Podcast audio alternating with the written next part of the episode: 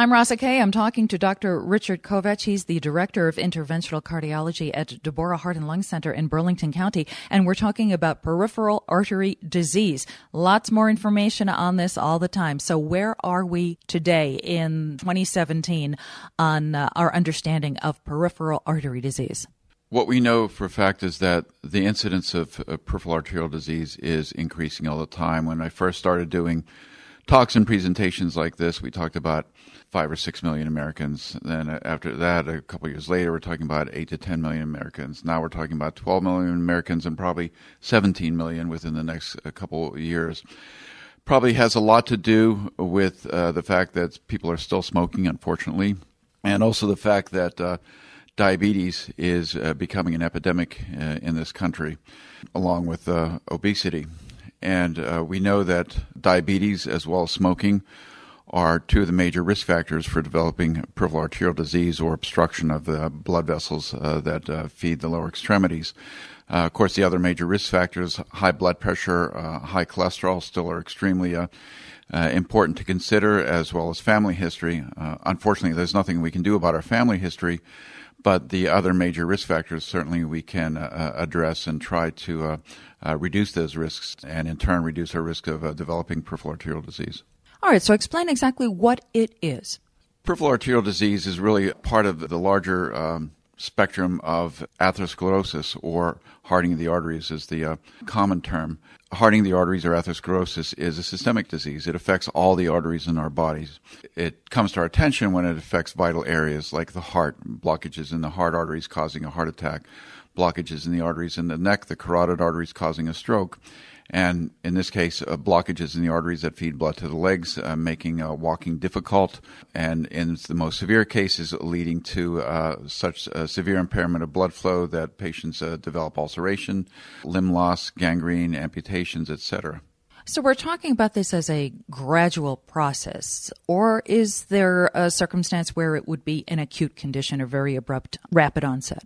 Most of the time here, we're talking about a gradual process. Development of cholesterol plaque in the arteries takes years to occur.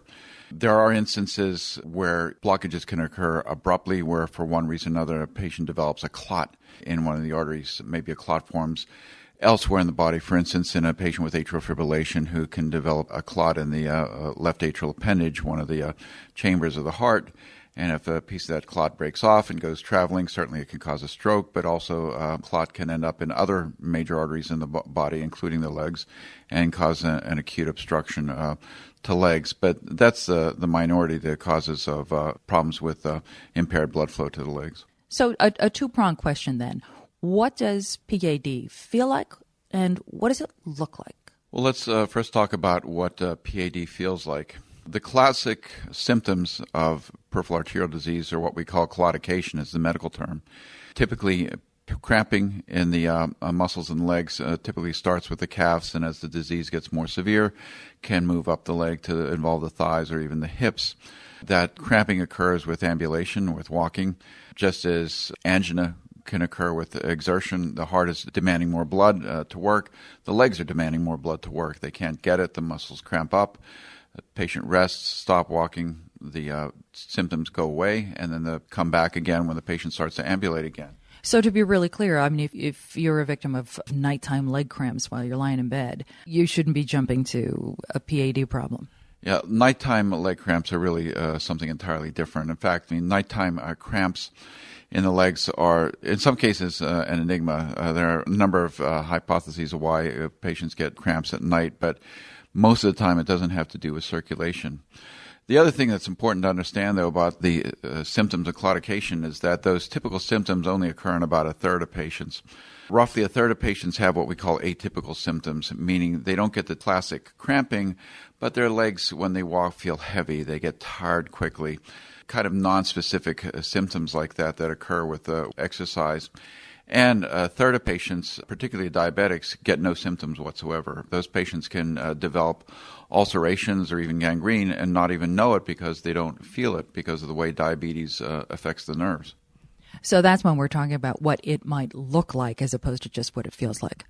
Looking um, and feeling are uh, important. First of all, when a physician examines the legs, one of the things they'll notice is that the uh, pulses are diminished in the feet. We classically look for uh, pulses of the uh, arteries that uh, run all the way down to the foot.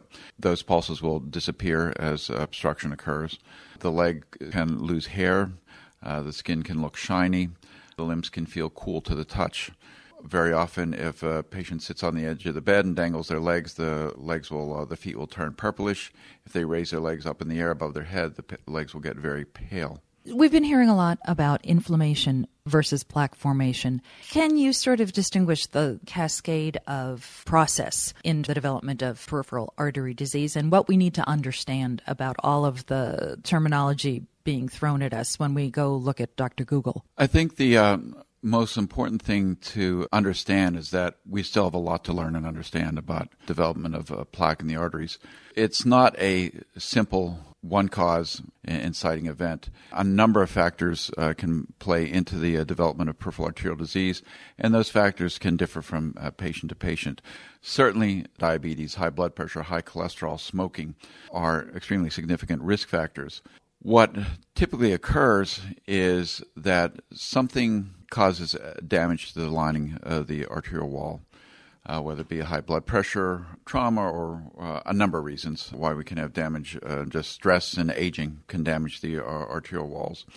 Uh, that does set up an inflammatory process as the body tries to repair itself. Part of that inflammatory process is the deposition of cholesterol. Over time, that uh, cholesterol plaque can become very heavily calcified as well. Again, it's a whole spectrum with a number of factors contributing ultimately to buildup of plaque and obstruction of blood flow. So again, it's it's not a simple one one word or one cause answer. Can you ignore your PAD? Can you just live along with it and, and not treat it? I think uh, ignoring PAD, particularly patients that are at risk, is a major mistake. You know, it's interesting. One of my colleagues, uh, when he speaks about uh, PAD, has a slide that he uses in his uh, presentations, and it's uh, I think it really applies here. And that is, when grandma, grandpa gets chest pain, we tell them to go to the emergency room. When grandma, grandpa get leg pain, we tell them it's part of getting older, and it really does not have to be part of uh, getting older. Number one, number two is I already mentioned atherosclerosis is a systemic disease. So it is also a warning sign that if you have blockages in your legs, you may have blockages elsewhere in your body. About 70% of patients who have blockages in their legs will also have blockages in their heart, whether or not they've had symptoms or, or problems with their heart. About 70% of those patients may have significant uh, obstruction in the carotid arteries. So, again, it's important to understand that it is a, a systemic uh, disease process. Left untreated and certainly not reducing your risk factors and ignoring it in extreme cases, as we already uh, talked about, can lead to uh, such severe impairment of blood flow that we get a breakdown of the skin, wounds, even frank gangrene, and ultimately the worst case scenario, amputation if uh, it's not addressed. To be clear, not everyone will progress to the uh, point of having such severe PAD that they uh, develop ulcerations or amputations, but in that worst case scenario, about 50% of patients who have an amputation will have a contralateral, meaning the other limb, a contralateral amputation within two years. 50% of those patients will not be alive within five years. Not only is it a predictor of future severe events, number one, but until that happens, also it's a major lifestyle uh, problem most patients who have an amputation will never become fully ambulatory again. Loss of work, loss of income, inability to participate in the normal activities of daily living, do things with your family, go to the mall, walk, shop, enjoy life. It can really interfere with uh, all of those things uh, very severely. All right. So, when you want to look into somebody who is presenting with some symptoms or signs, what do you do to diagnose peripheral arterial disease? What kind of tests, what kind of procedures might uh, a person undergo? With making any uh, diagnosis, the first step is a careful history and physical uh, by your uh, physician. Number one, understanding the risks and number two, asking your physician uh, about those risks. If you have those risks, you know, what are my chances getting PAD? Uh, what, what, do you find on my exam? You know, unfortunately, uh, too often I, I, find that, particularly in very, very busy practices, practitioners don't go uh, far enough on the physical exam, just taking the time to take off the shoes and socks and feel the pulses in the, in the, in the foot and looking at the skin and looking at the uh, coloration of the legs and, and feeling those pulses. So, again, the first step is a good history and physical, asking the appropriate questions and uh, understanding if you are at risk for that. Once you've made the diagnosis or are suspicious that you have PAD, simple screening tests include something called an ankle brachial index. Uh, that's a fancy term for the uh, blood pressure in the uh, ankle divided by the blood pressure in the arm. Normally, the blood pressure in the feet should be the same or slightly higher than in the arm. So it gives us a fraction. If that ratio is 0.9 or greater, it's considered normal. If it's 0.7 to 0.9, mild to moderate PAD. If 0.5 to 0.7, moderate to severe PAD. And anywhere less than 0.5, very severe PAD. You have to be careful about that measurement, though. As the disease progresses, these vessels can become heavily calcified. If the vessels are calcified, it can actually give you an ankle brachial index that's greater than 1, 1.2, 1.4, 1.6. That doesn't mean you're off the hook. What that means is there's probably a lot of calcium in the vessels, and you need to investigate that further because that can mask impairment of blood flow by a falsely uh, elevated ankle brachial index. Other simple studies include uh, vascular ultrasound. Again, that's a non invasive test which can give us a sound wave picture, for lack of a better word, of the uh, flow through the arteries in the legs. Something called a PVR or pulse volume recording is another simple non invasive test that can uh, identify whether or not there may be obstruction of, of blood flow in the legs.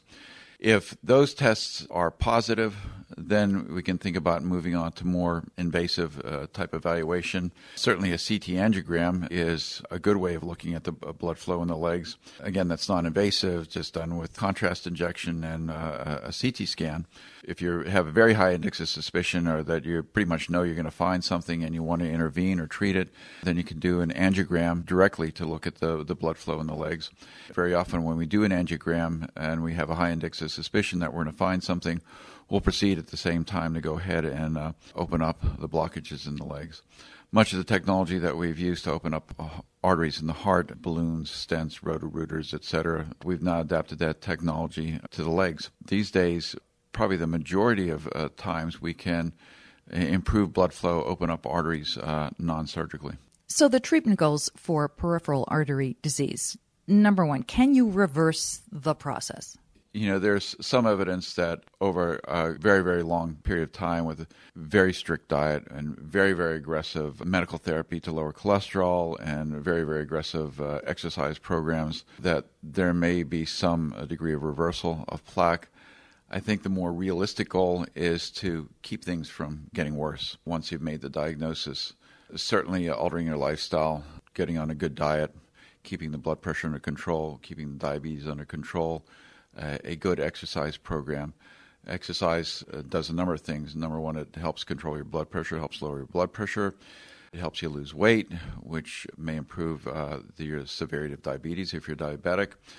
Uh, it also helps to uh, promote the development of collateral blood flow if you've already developed uh, blockages in the arteries. New little microchannels that uh, get blood around the obstruction and help to improve the blood flow into the tissues.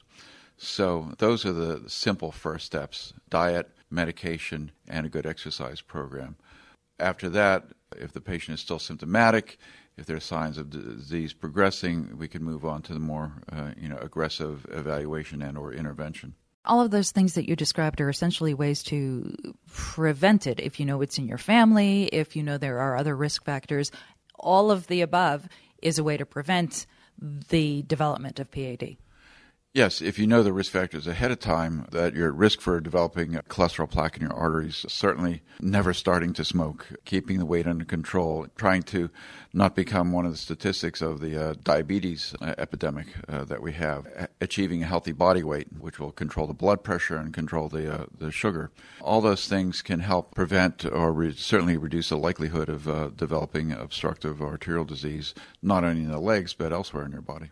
I'm Rasa Kay. I'm talking to Dr. Richard Kovach. He's the director of interventional cardiology at Deborah Heart and Lung Center in Burlington County, and we're talking about peripheral artery disease. When you say don't smoke, is it the act of smoking or is it what you're smoking? I think it's, uh, to be honest, I think it's uh, both. Anytime you draw a, a foreign substance, smoke, ash, into your lungs, it can cause damage to the lungs, regardless of what the source of that smoke is. What are some of the limitations to living with PAD? Well, obviously, if there's been damage to the tissue or limb loss, uh, that's going to severely limit your physical activity. What we do know is that uh, actually exercise is good. The more you can exercise, the better. Exercise helps promote the development of collateral uh, blood flow. It helps condition your muscles. It helps you lose weight. It helps control diabetes. It helps lower blood pressure. All the things that may uh, uh play into the progression of, of uh, PAD. So I think exercise is extraordinarily important. Lifestyle changes, I think, that need to be made are actually, I think, positive changes that are beneficial for your overall health. You know, getting on a good diet not only is going to help your PAD, but it has obvious other uh, beneficial effects by being on a good low fat, low cholesterol, low carbohydrate diet, uh, again, to control your blood pressure and, and control your weight. If we have found significant obstructive disease, there are technologies now that uh, allow us to open up the vessels non-surgically. Stents, as we do, for which are little metal scaffolds to hold the arteries open, like we do in the heart we have a number of different type of devices that allow us to get through uh, 100% obstructions, even uh, vessels that have been blocked for, for years. Just as we have uh, drug-eluting technologies, drug-coated stents or medicated stents, when we uh, deliver certain drugs into the tissue after the vessel's open, it reduces the risk of the vessel re-narrowing again uh, after the procedure has been done. We tend to deliver that drug, those types of drugs, differently in the periphery only because if we start putting in a lot of stents, that actually can lead to an increased risk of the vessel re-narrowing. If you can just picture this, you know, if you have a blockage in the artery of the heart that's only a few millimeters long, we put a short little stent in there, the artery's open, that's great. We're talking about long arteries that typically are very diffusely diseased through the whole thigh or the whole calf. If you try to stent a whole vessel like that, that's an awful lot of metal placing a stent in and of itself can create an inflammatory process which can lead to re-narrowing. The more metal you put in, uh, the more chance actually that the uh, uh, artery re- may re-narrow. Also, unlike the heart, which is uh, protected by the uh, rib cage, the uh, vessels in the legs are exposed, and the legs are constantly moving and flexing and twisting, so those stents can become damaged and fractured. So, although in the past we tended to put a fair number of stents in, these days we've actually uh, drifted away from that. We're delivering uh, those types of anti-restenotic or anti-renarrowing drugs on the surface of balloons. Now, some people uh, picture that the balloon gets left in there. No, the balloon never gets left in there. It doesn't get left in there in the heart either. The balloon is used to stretch open the artery. Now we have that drug impregnated on the surface of the balloon that when we uh, inflate the balloon and stretch open the artery, that drug is deposited in the tissue, and that way we get the uh, similar effect uh, to the drug-coated stents in the heart. The uh, technologies also are uh, becoming much much smaller patients who may have uh, had heart catheterization in the past know that typically in, in, years past we would go in through a puncture in the groin. These days, more and more we're going in through a um, puncture in the wrist in the radial artery and can do catheterization and angioplasty uh, of the heart uh, through the wrist. We now can enter the arteries in the legs uh, through the, the, small arteries in the foot, even the arteries in the uh, toes with microcatheters and we can deliver treatment through small punctures in the foot as well. Obviously, when we're dealing with larger arteries like up in the pelvis and in the thigh, the balloons and stents and roto-rooters and whatever technologies we're using to remove plaque are too too big to put in from the foot. But in many cases, we can treat and open up the arteries from smaller punctures in the foot, just like we do uh, with the heart now through punctures in the, the wrist artery. So, for this procedure that you described through the foot, what's your downtime typically? Well, if we do a procedure through a puncture in the foot, just like through a puncture in the wrist for the heart, typically those patients can get out of bed within an hour or two after the procedure, and uh, we don't have to do the prolonged bed rest. Even when the patient is fully anticoagulated after the procedure, uh, we hold a little pressure on that puncture site, and those uh, patients are able to get out of bed very quickly after the procedure, and most uh, instances go home the same day. So, why bring your achy legs to Deborah? Number one is we have on staff a number of physicians who are highly uh, experienced in the diagnosis and treatment of peripheral arterial disease, uh, particularly non invasive, or I should say, non surgical management of PAD. Number one. Uh, number two, we have access to uh, many technologies that are not available elsewhere. And at Deborah, we also have a very uh, robust uh, research program, which gives us even further access to other devices and technologies that are not available elsewhere. We have an outstanding staff, very, very experienced staff, a very highly technically skilled staff that can give you the best care possible. What's in the pipeline for this disease? Probably one of our, our biggest Achilles heels is still keeping the disease from coming back, keeping the blockages from from coming back. And we have the drug coated balloons to deliver drug directly into the uh, arteries to help keep them open once we've opened them. But again, we're talking with long areas of disease, you know, 300, 400 millimeters long. Even with these new technologies, there's still uh, the challenge of keeping the whole artery open what we do know, though, is that if there is renarrowing that occurs, these arteries can be open again with similar technologies. Within reason, there's almost no limit to the uh, number of times that we can go back in and open up an artery. But probably the biggest Achilles heel is uh, the smaller vessels below the knee. If you have a big artery and you open it up and it develops a little bit of renarrowing and rescarring, you still have a fairly big channel to get blood through. If you're talking about uh, blood vessels in the foot that are millimeter and two in diameter, uh, even if we open up that artery, you don't have to develop a lot of scar tissue or a redeposition of cholesterol to re-narrow the artery again. So I think keeping things open long term is where a lot of the uh, research and, and development is uh, is going. Those 100% blockages are what we call chronic total occlusions. The main artery in the thigh, it's called the superficial femoral artery, actually fairly easy to deal with. We can get through those very quickly, uh, easy to get in and out of the, uh, the total blockage. Again, anytime you're dealing with a smaller vessel like the arteries below the knee, uh, getting those chronic total occlusions are still challenging. But we do have a number of devices new wires, new atherectomy, or devices that actually remove plaque from the artery, new devices that allow us to navigate through those chronic total occlusions, even in small vessels, are becoming available. Deborah is hosting a screening event this month, Saturday, September 23rd, for people at risk, people thinking they have PAD. How do you get yourself over there? That screening is Saturday, uh, September 23rd. I would encourage anybody uh, that's interested to uh, call in or go online to sign up for the event. We always have a, a very good turnout, and we want to give patients every opportunity to uh, be evaluated. You can go online at demanddeborah.org or you can call in at uh, 609 621 2080 to uh, schedule an appointment to be uh, seen on that day. Whether you go online or call in, uh, you will be given a, a short questionnaire. So we'll ask you about your risk factors and symptomatology. And if it looks like you are number one at risk for PAD or very likely may have PAD, we'll schedule you for an appointment to come in that day.